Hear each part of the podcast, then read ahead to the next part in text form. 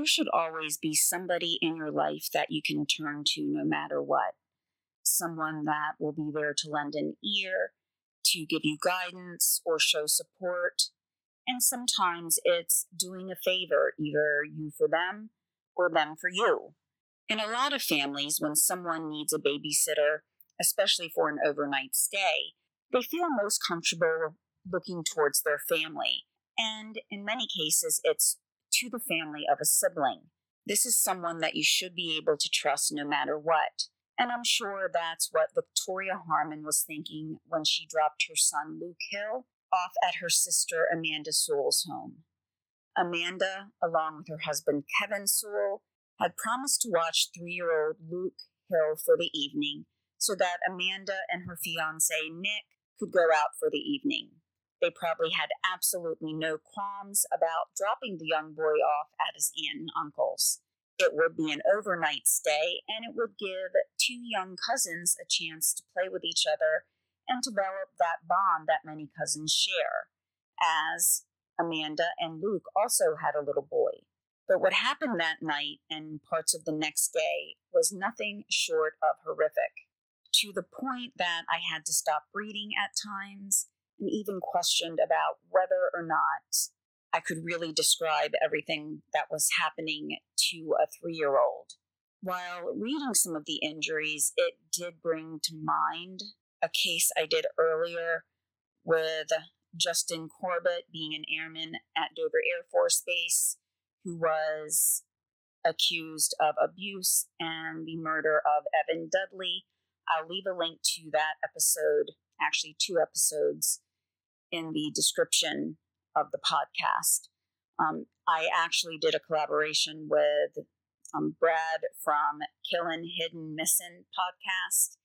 And he actually was an attorney who worked on military bases at points in um, his career. So he really was able to lend a lot um, to understand why things are done a certain way. But what it also shows is there's no shortage of these stories where children are entrusted to someone that a mother knows, feels that they can trust, and ultimately that child pays the price of adults' violent actions. That should serve as the content warning for today's episode. And today's episode will be about the death of Luke Hill. Hello, everybody. Welcome to Danger on Delmarva. My name is Rhonda Jefferson, and I'll be your host as we explore the dark and winding roads that lead around the Delmarva Peninsula. And in today's case, we'll be uh, going across state lines from Maryland into Virginia. If you've previously listened to the podcast, you may have noticed that I started a little bit differently. And what I'm just trying to see, you know, how it works with the flow of an episode is to give a little more information at the beginning about what I'll be talking about um, before you know I kind of get into the podcast in general and then go back into the individual story. So if you're not familiar with Delmarva, we're a region on the east coast of the United States in the mid-Atlantic region. We encompass all of Delaware, Maryland to the east of the Chesapeake Bay Bridge, and Virginia to the northeast of the Chesapeake Bay Bridge Tunnel. While in some stories I've gone back further, say into the 1800s, this episode will be pretty recent comparatively, having occurred in May of 2015, with the incidents happening specifically um, on May 2nd and May 3rd. And just a couple things that I want to go over before we get into the episode is first, at the same time when this was going on, Kevin Sewell was a young man living in Pocomoke City, Maryland, um, 27 years old, at least at the time of one newspaper article in September of 2016. Well, in 2015, the police chief of Pocomoke City's name was Kelvin Sewell with um, an L in the first name. And what I found is, as there was some controversy happening with the police chief at the time as well, some articles have some typos. I've seen the police chief Kelvin Sewell, his name spelled without the without the L or with the L actually near the front of the name, K L E V I N, though that I think was really just a typo altogether. While most articles do spell his name correctly, there are some that refer to the police chief, but they're spelled as Kevin, not Kelvin. So that's just something to keep an eye out if you do go and Google a name or the incident and you you know have some pieces of information that seem to be talking about two different things. One may be about the police chief. Also, as with many victims of crimes, there's not as much known usually about them. We learn more about the killer or the attacker, depending on what the actual crime was. Um, we find out more about the criminal themselves, not the actual victim. And especially when the victim is three years old, you know, really at a time where they're coming into their own, um, developing their own personality, and really to me at the funnest time of their lives. I now have two teenagers, and you know, I I look back at when they were this age, you know, three years old approximately, and just how sometimes when they saw something new, the joy that they had, you know, just those little things. And I miss that. So to imagine anyone being able to do some of the things that I'm going to discuss today is just unimaginable. And now the fact that it did involve family members just makes it so much harder to comprehend. Yet, statistically, with any crime, it's usually perpetrated by somebody that the victim knows. And this was a pretty close um, relationship, being aunt, uncle, nephew, and how it must have affected the whole family. You know, kind of pitting the two sisters against each other to, on the one hand, you know, say Luke's grandmother mourning the loss of your grandchild, but then knowing that your other child was somehow involved. So we'll get into the details of that but then also at what the long term impact that this particular case had and the duty of anybody in a situation to help prevent a crime or help bring a crime to someone's attention. What is that duty, and is there ever a time when that duty is waived? This case helped bring at least the Maryland statutes in line with technology as it's just getting more advanced quicker and quicker so that a lot of times legislation needs to keep up. And we'll see how that impacted this case and then how this case has impacted clarification of those statutes going forward.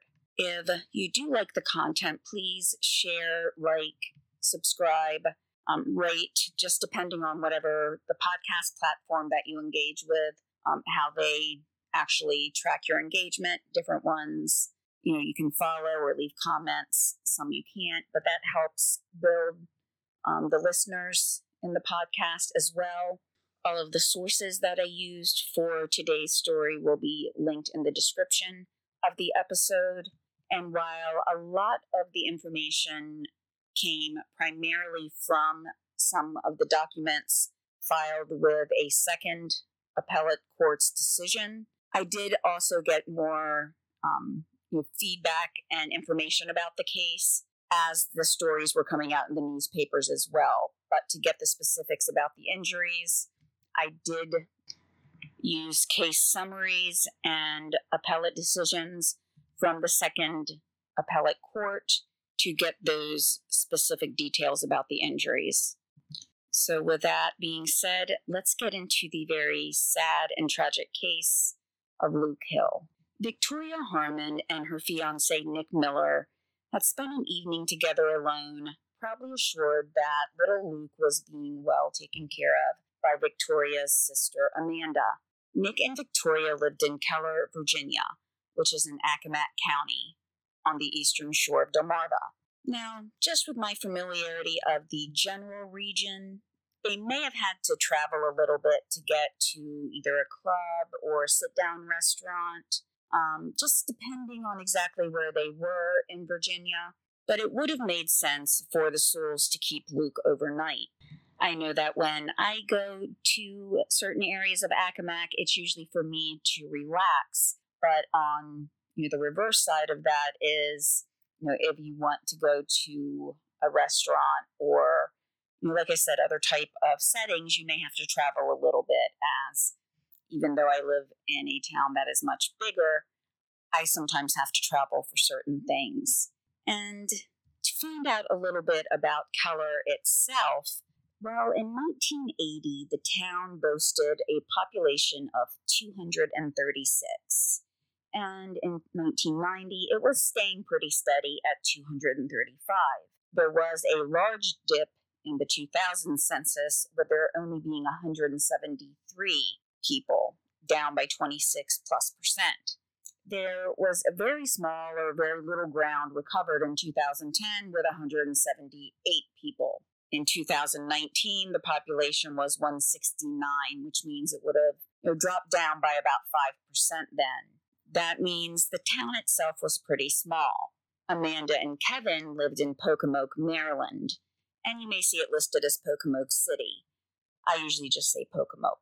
People say it's the friendliest town on the shore, but on May 2nd of 2015, Victoria Harman never knew that her son was not going to get a friendly welcome by his uncle. Pocomoke has just about 4,300 residents, so not a huge town, but definitely bigger than Keller. The drop off to the Sewell's house happened at around 3 p.m.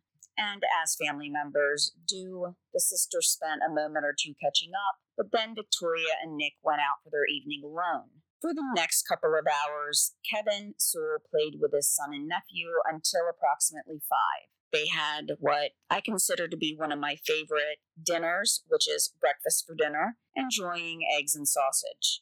Amanda did give her nephew a bath that evening, and she did testify that at the time she gave him that bath, she had made an observation that she had never seen him with bruises like that before. She said that he had a lot of bruises over his body, including you know, in areas of his face, his neck, and even including two black eyes. Well, it didn't say two, but it used the words plural eyes, so it sounds like it was obvious on both eyes that there had been an injury, which at least at that point, Amanda did not say that she questioned, at least at that particular point in time. He was seemingly feeling well and able to play, so she didn't really question anything, just kind of commented to herself that she noticed the bruises. That is, if her testimony is actually accurate. The next morning, Amanda did have to leave for her work at a restaurant she had to leave at around 6:45 a.m. and so she got up early and Kevin would be the children's caretaker throughout the rest of the day. This should not have been an issue, of course, as Kevin should have had his own experience and experiences watching his own son while his wife was at work, and now he was watching his son play with his cousin. So really, it shouldn't have been too much for Kevin to be able to handle. However, things start to take a turn very quickly once the couple start texting back and forth to each other throughout the day while Amanda is at work. Now, I've tried to record this part four or five times because I want to make sure that the details that are important are seen, but also, or heard, I should say, but also not to be redundant in saying the time of each text message so what I'm going to do is instead of giving like each timestamp, as there are a number of short ones, I will summarize the ones that are close together. So like Kevin has four text messages at one point in less than a minute. I'll just kind of read them all together, but only mention if there's a big gap between the text messages. Beginning at 9:07, Amanda texts Kevin and asks if everything's okay. Kevin says, Yeah, boo, he doesn't listen worth SH, but we're fine. I think Tori told me he breaks out from grass. I wonder if that's why his neck and chest are broke out. Amanda replies, His ear is bruised. Kevin says, Yeah, it sure is. Maybe him and their son's name is redacted. We're rough housing. Amanda says, He's very skittish. Kevin, yeah, he is, I've noticed. Why though? And then six minutes later, he threw up on our sheets. Kevin then says their daughter's name was sleeping and Luke started screaming. So Kevin says he made him lay down and continues, then he threw up on our bed. Amanda, nice, strip the bed and put what you can in the washer, please. Kevin agrees. And then at 10:12, Amanda asks how Kevin is doing. He says, "Good, boo boo." Amanda, you going with me to take him home? And there's a delay in response by about 50 minutes, or actually more than an hour. So Amanda sends a couple of question marks, and then Kevin says at 11:44, "I thought you were taking him tomorrow." And then at 12:05, "What time you getting off?" Amanda replies today, which looks like it's about when she's taking him home, and then also replies 1:30 as far as when she's getting off. Kevin says, "Okay, that's fine," because he's acting like an effing a-hole, so he's calling a three-year-old that. He ignores you like he's word redacted here. It's not redacted on the forms, but I'm not going to say it. He's thrown up twice, and all he does is whine. This is the last time. The other thing I've been entertained by is him running around saying, kind of redacted for content. He starts clapping and looking for high fives. Amanda, WTF? You going to do the yard while I'm gone? And after a delay, Amanda sends another question. Kevin, I don't know, maybe. This has been a day from hell. He's finally asleep in our room. Please get me a bottle. This has been a day from hell. Please. Amanda at 131 says okay, but then follows up by saying she'll be off around 2 then. Kevin says okay, and then at 218, is it too late for you to get me a shot too? If so, it's fine. I can run out. I'll give you the money. Oh, I'm sorry. Then Amanda says, I'll give you the money. I'm still at work. Kevin says, okay, I have money. And this ends their first kind of um, set of texts, I guess you would say. These all happened before Amanda got off work. So this was between when she left and when she got off work. The last text from that time period was at 219. And though it's not stated what time she got home, it would have had to have been sometime after that point, presumably. When she got to the house, um, the plan was that Amanda would drive Luke back to Victoria's house. And so once she did get home from work, she says that she saw Luke was laying down on the bed and covered up with a blanket. She went into her room, which is where he was. She felt, and it seemed like he was just asleep to her, but she was able to change his clothes without waking him up. Then by 316, she was on the road again, as that's when we see she starts to text Kevin again. Or actually, he initiates the first text. And I have to question exactly how long there was between when she left and when he first texted her. I just have questions later on that I don't know. To me, they just make me really wonder what a motivation was here. But at 316, Kevin says, Hey, I love you. Be careful. Don't tell him I bit him on that or bit him back. LOL. Blame. And Kevin says to blame their son. I didn't even bite him hard, but apparently he bruises easy. Amanda replies, I told her he had bruises, so I'll just say they were already there. I love you too. Kevin says, I'm glad we have a day off together. Well, he bit the SH out of me. How else will he learn not to bite? Amanda says, Right. And then follows it up by saying, I only get on you because I know you can do better. Kevin says, I'd be more concerned about all the bruises. Once she does get to her sister's home, um, Victoria comes out of the house and goes to the car to see her little boy. He was sitting in the back of Amanda's car and was on a booster in a booster seat. However, when Victoria went to get him out, he did not respond. I cannot imagine what must have been going through her mind. Now, it was very obvious at that point that something was very wrong with Luke. They did find that he had a large knot on his head, so it was obvious he had experienced some type of head injury. Now, this was along with the bite that Kevin was talking about. And even though Luke was still breathing, it was described as sounding like a rattle. So when I'm when I read that, just automatically the sound of you know, kind of the congestion or the phlegm when you have a respiratory infection. That's what came to mind, but it probably even sounded sounded thicker. Victoria's fiance Nick got to the car and got Luke out.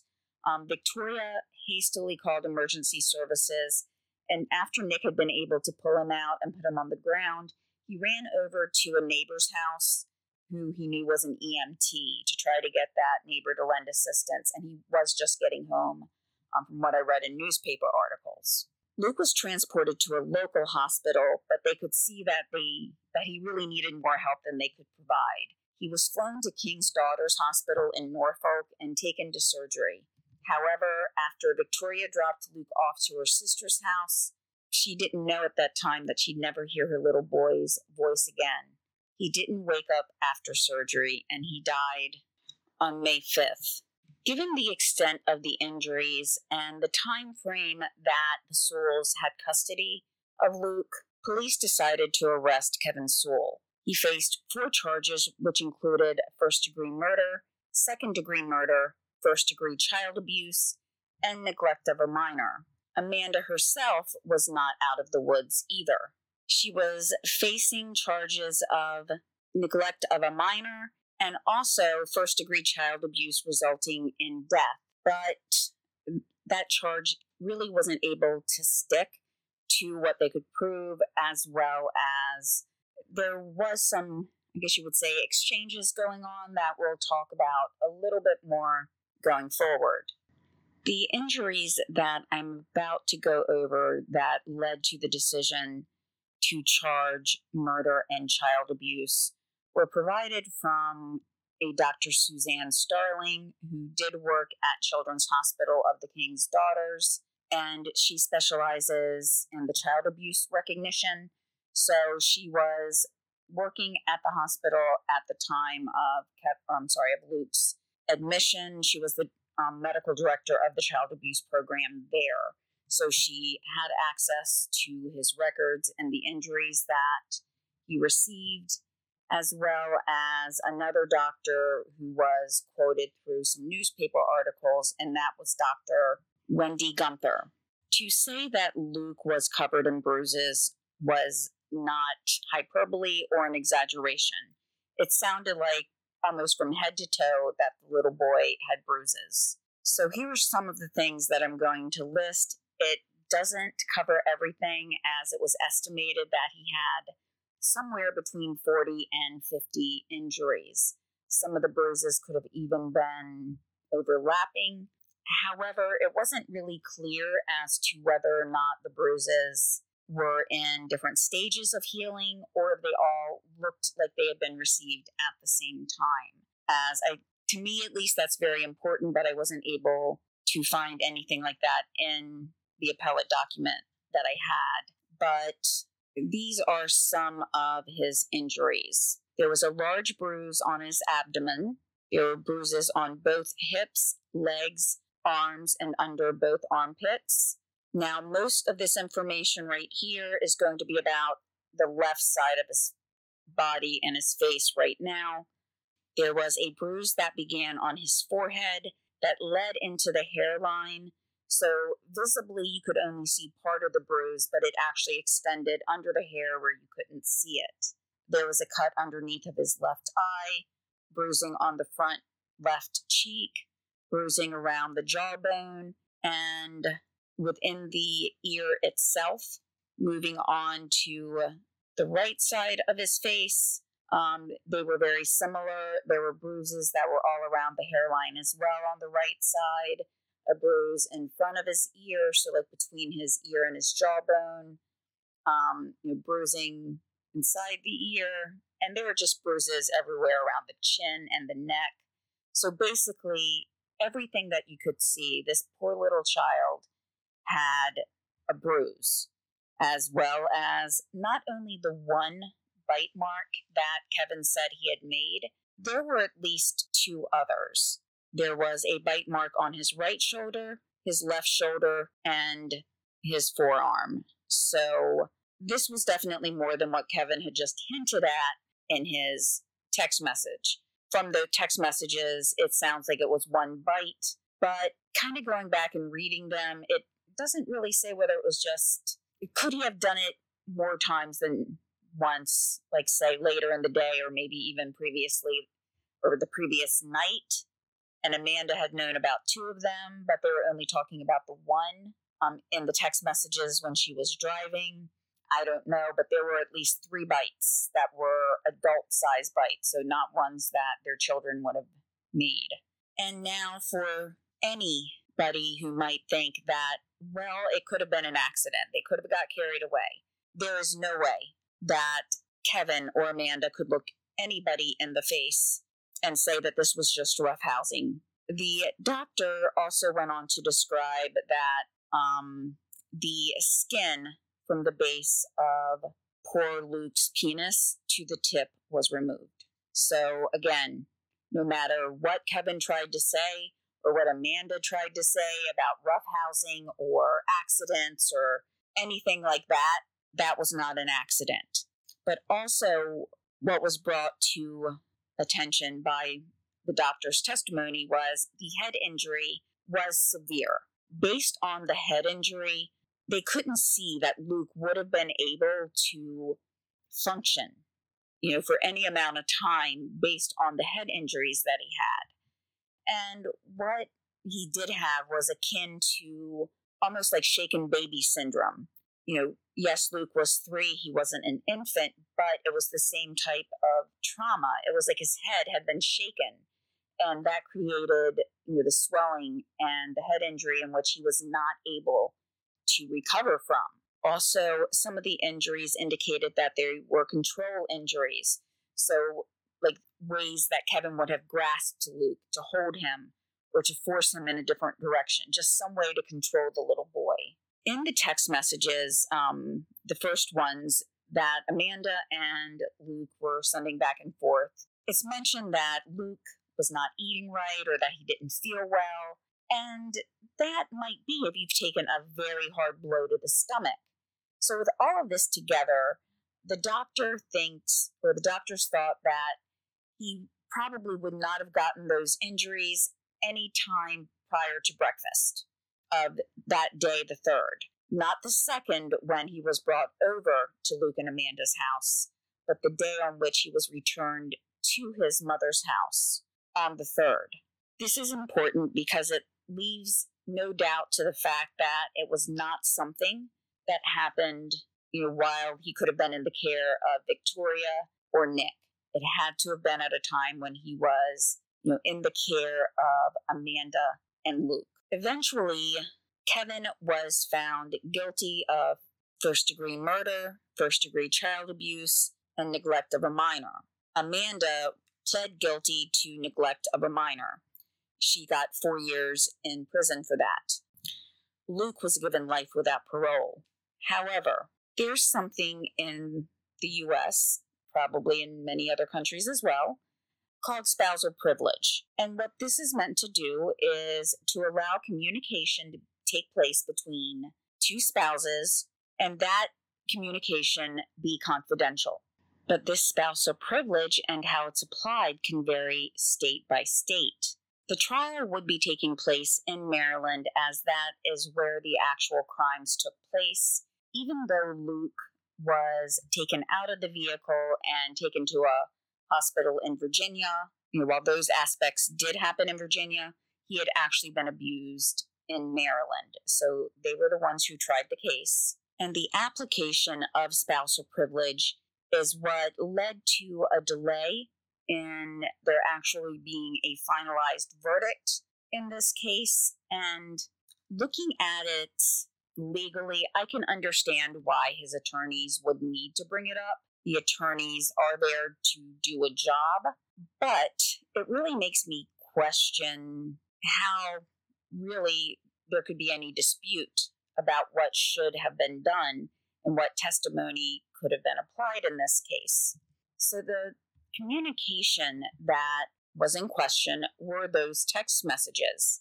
Sewell's attorneys filed an appeal disputing that the actual text messages that they should not have been allowed to be entered into evidence. This had been brought out during the trial but the judge did like narrowly interpret the spousal privilege laws and allowed the attack the text messages to be admitted. However, the first appellate court that Sewell went to, um, the way it would normally work, they overruled the judge in the you know the normal case, and they sent the case back for retrial. However, the prosecutor, the state's attorney, they filed an appeal as well. And the information that I'm going to provide from now on is from that second court, unless I say otherwise, because it was the second appellate court's um, decision that really stuck and what helped clarify the rules for spousal privilege and even what is you know duty the duty of an average citizen to try to protect a child. Then you throw in the fact that these were text messages which you know some laws are still trying to catch up to even though this was 2015 when the murder happened all of these were things that led to the text messages to be questioned. So first let's take a look about the privilege itself. First of all it's not that everything is automatically confidential. It's supposed to create quote harmony which is what I read a couple of times, the word harmony within the marriage. So, you know, there's something you need to get off your chest, I guess. You can say it to your spouse without worrying about them just running to the police. And we see this on TV shows, on movies, where it seems like spousal privilege is invoked and then that's it. And there has to be a lot of fighting and, you know, briefs filed and everything about whether or not privilege should apply or not. The state of Maryland, they looked at privilege very, very narrowly. And what I mean by that is they didn't look at it that every word you say to your spouse is 100% covered. There has to almost be like this expectation of privacy. And that I can understand why there can be some questions there. Like, do you have to say then in front of everything that you don't want your spouse to go to the police about? don't go don't say this to anybody or this is privileged. Nobody thinks to do that. But still the court looks at it looks at the privileged communication or potentially privileged communication and tries to look at it and ask is this actually covered under privilege? Another aspect of this case was it involved injury to another person and especially a person who could not act on his or her own this was a three year old. They couldn't get in a car and drive away. They didn't have a job where they didn't need the support of another person. You know, even in those cases, it's hard to get away from an abusive relationship. But when you're talking to about a three year old, they have no way of defending themselves. So, if a spouse fears or has reason to believe that their spouse is committing any type of child abuse or elder abuse or any type of crime, should that be covered under spousal privilege? So that was another question. And then finally, was is there an expectation when it comes to texts compared to other types of communication between spouses? And these things kind of went into the second appellate court's decision when it comes to whether or not Luke Sewell would be able to, you know, keep his appeal, the win that he had gotten in that first appellate court, or if the second appellate court was going to rule in the state's favor. And I will let you know here too, I had like four pages of all these specific notes and texts and how things were applied. And it really became very mundane, saying the same thing over and over again, given different different examples. So I have kind of paraphrased, um, you know, some of the reasoning behind decisions in the past in this court as they were um, making this decision. And one of the decisions in the past goes all the way back to 2004. So that kind of tells you how long it was taking for things to catch up with, you know, statutes, laws, and how fast technology was changing.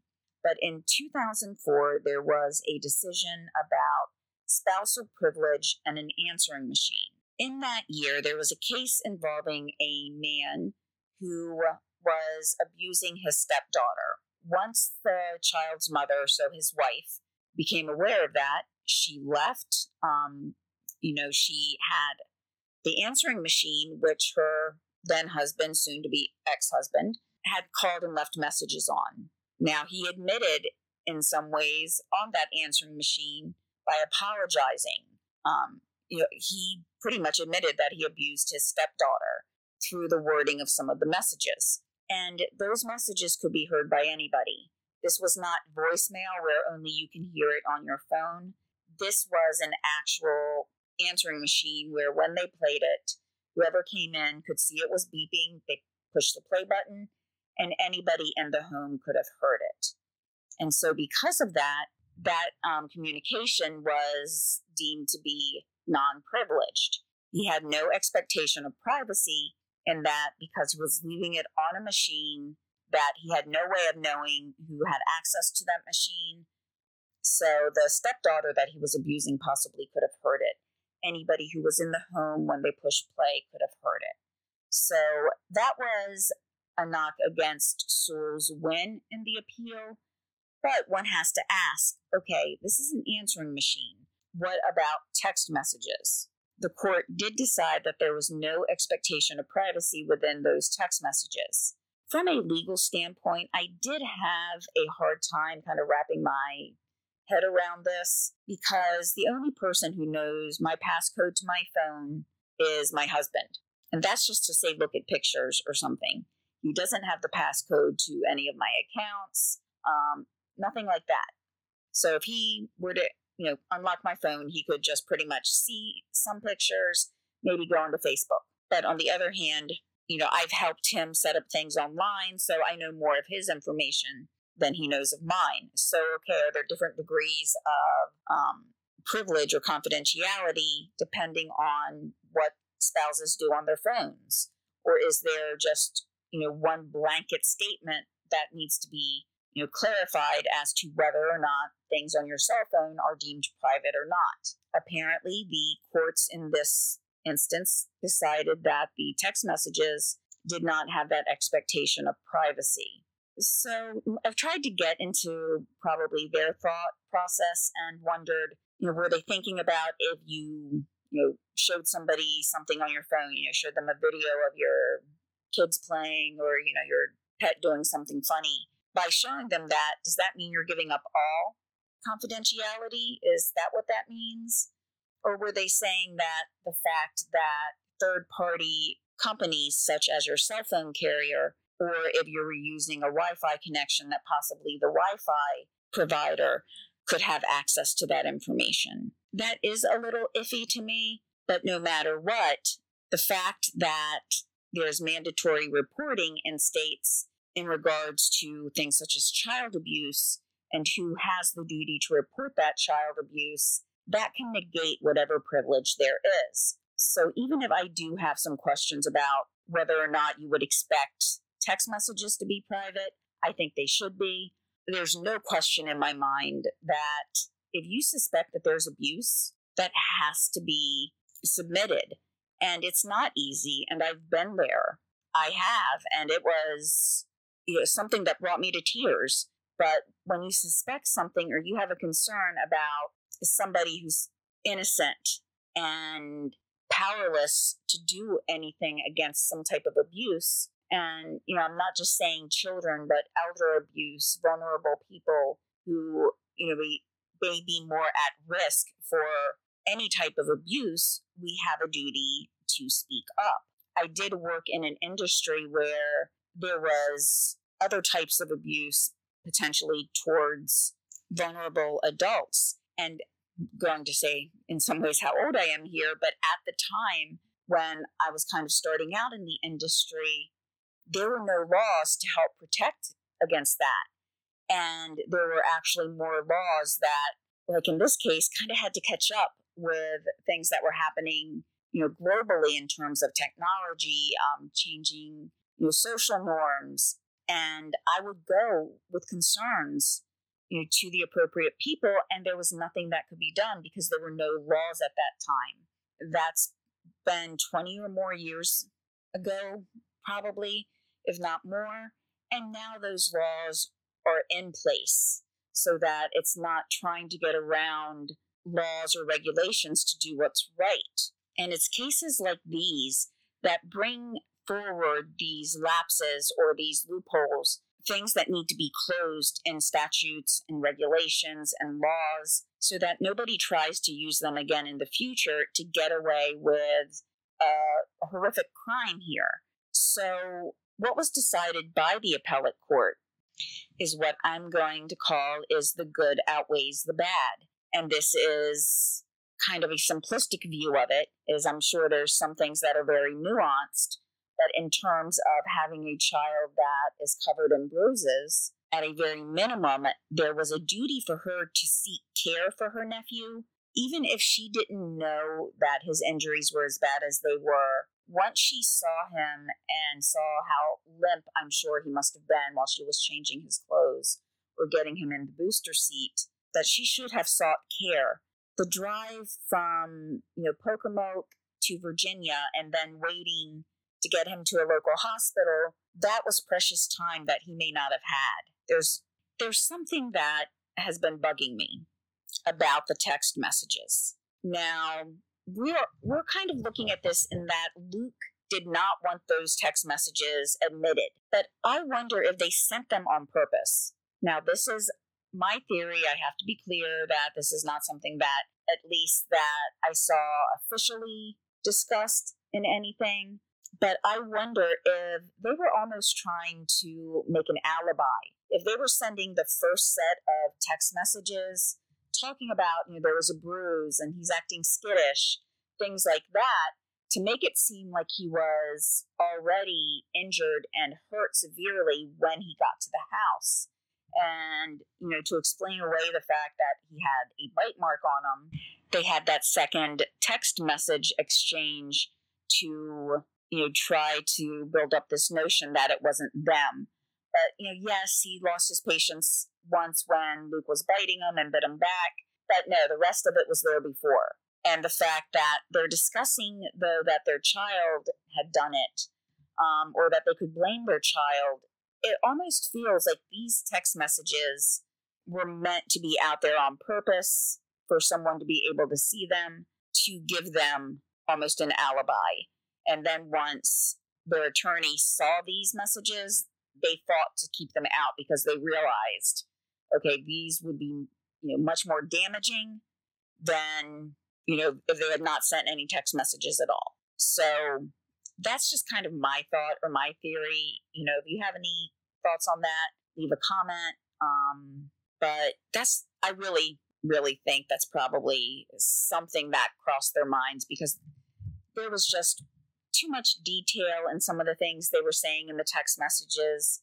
And more importantly for the time frame here okay there was about four or five minutes worth of text once she got on the road where kevin just out of the blue says hey i love you be careful. Normally i would say that to my spouse before they leave so that they're not trying to check messages while they're driving. That's my thought. First thing that popped out of my mind on the second set of texts but altogether as both sets, they just seem kind of contrived to me. So by the time this went to the highest courts in 2019, I think common sense was prevailing in that the court verified that it was the responsibility to report suspected abuse, even if the suspected abuser has invoked confidentiality. Also, Kevin should have realized that if he is sending a message to his wife about a child being injured, he should reasonably expect that she might, you know, go to authorities, or even if she just mentions to someone at work, oh, you know, saying that she just got a message from her husband and he's really impatient with, you know, their nephew, that the nephew has bruises and is biting, and Kevin just, you know, bit him back. I can see, honestly, I could see Amanda saying that. I don't know her, I've never met her, but just if the text messages really do reflect what they feel, I can almost see her saying that to someone and not really thinking about her responsibility as an aunt, as the child's mother's sister, to report the fact that her husband is injuring a child. And they have at least the one child together. I saw that a son and daughter was both mentioned. um, even though names weren't given, just son or daughter. But even though it's not her child, she still should realize that if he has the capability to hurt any child, just as a mother, he could hurt their children too. And I know I couldn't watch my nephew being injured by someone no matter what I felt about that person. You know, whether or not it was, you know, a family member, a friend, you know, even my own spouse, which, you know, I don't think he'd ever do anything like that or I wouldn't have married him. Um, but, you know, it doesn't matter if they're hurting a child, you report it. And it would have been difficult. I do understand she couldn't raise two children on her own. But at the same time, do you want to take the risk that your spouse is going to harm them or any other child? But thankfully, the courts did rule that the original verdict should stand. And so Sewell was basically remanded back down to the lower courts so that he could begin the, the sentencing process, which he did get life in prison without the possibility of parole. So, overall, I think the assumption that we should look at privilege with is that protection trumps everything else. So, whether it's a vulnerable adult, a child, if you see abuse going on, we hear it. It's a saying that says, see something, say something. I know the system is not perfect. I see way too many cases where either children are left in homes where they shouldn't be, or in other cases of a pretty high profile case that I've been following from when I first heard about it. So, for three or four years now, at least, where a child was taken away when she shouldn't have been, and there, there was medical documentation behind the fact that she should not have been taken, but she was, and that caused the breakdown of the family as well. So there's definitely improvements that need to be made across the board, starting from, you know, from the very beginning when you become a parent, when you become an adult, while you're going through school. At all these stages, we should be preparing people um, you know, for the next stages in life. What are their duties as you know a member of society as a whole, as a parent once they get to that point in that right their life if they choose to become a parent. You know, we need to start earlier, in my opinion, and I know it's not going to catch you know everybody. There's always going to be people out there who are violent, who are angry, who you know they don't try to control their anger or they are they're unable to control their anger but if we try to get ahead of things, you know, with recognizing signs earlier, with people not being afraid to report cases of abuse, and just what I'm a big proponent of is you know just teaching some things in schools to help people be more prepared to face life and better able to cope with challenges so that hopefully they never get to a point where they're so mad that they're taking it out on other people much less you know, someone who is defenseless. But that's just my thought.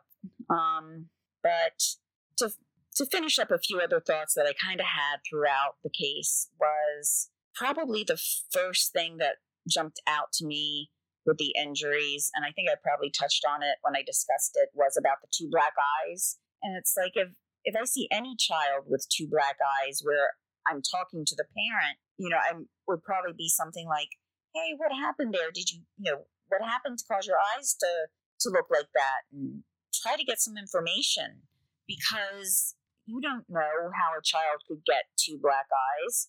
A head injury might bring it about, but then if there's a head injury, have they been seen by a medical professional? So why didn't Amanda worry about those two black eyes originally?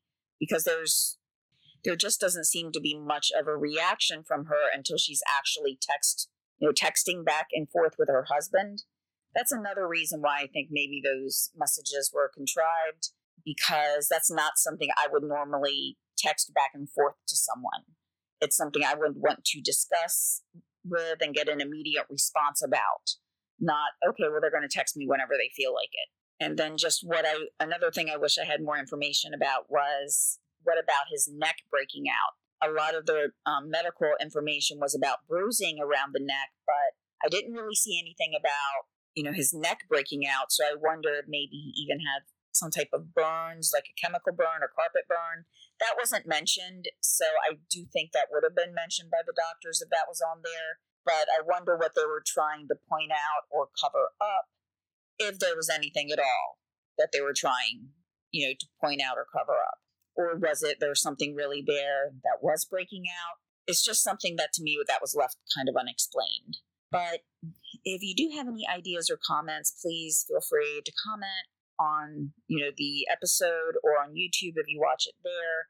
It just gets very overwhelming to know that that people can do something like this to someone so much smaller than them, you know. And he was a parent himself. Amanda was a parent. You know, how could they look at this little child and not wonder, you know, what would happen if that was their child? How would they feel if it was their child? It just seems like the only thing they had in mind was covering themselves and not worrying about taking care of little Luke. So my heart really goes out to the rest of Luke's family, not his aunt and uncle, of course, and also, you know, to Luke and Amanda's kid. I'm sorry, um, Kevin and Amanda's kids, because they're left without their parents for an amount of time, their mother for at least four years, which frankly, I think it she shouldn't have full custody of them ever, maybe visitation supervised, but not custody, and their father's in jail for the rest of his life.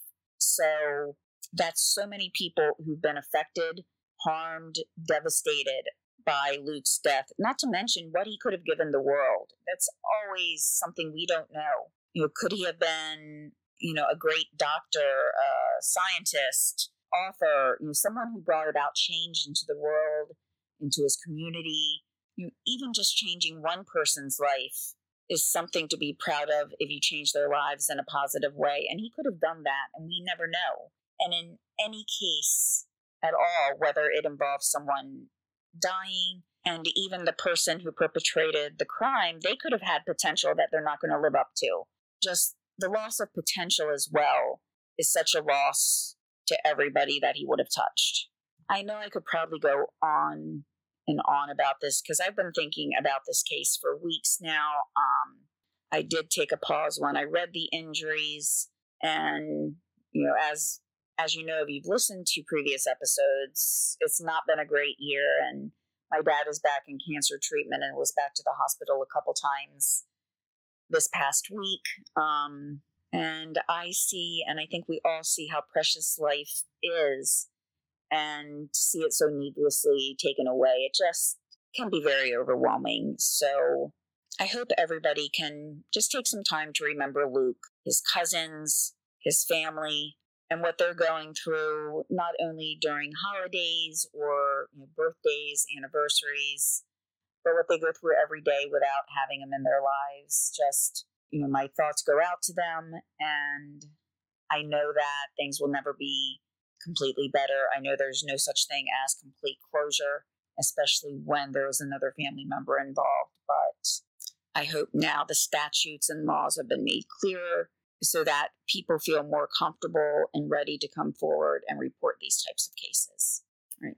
Thank you so much for taking the time to listen today. I will get one more episode out before the end of the year, but um, you know, like I was just saying, with some of the things going on, I can't guarantee an exact date. Um, so I don't want to to say that, but I will get at least the one more out before the end of the year, and I hope everyone has a nice rest of 2023. Bye.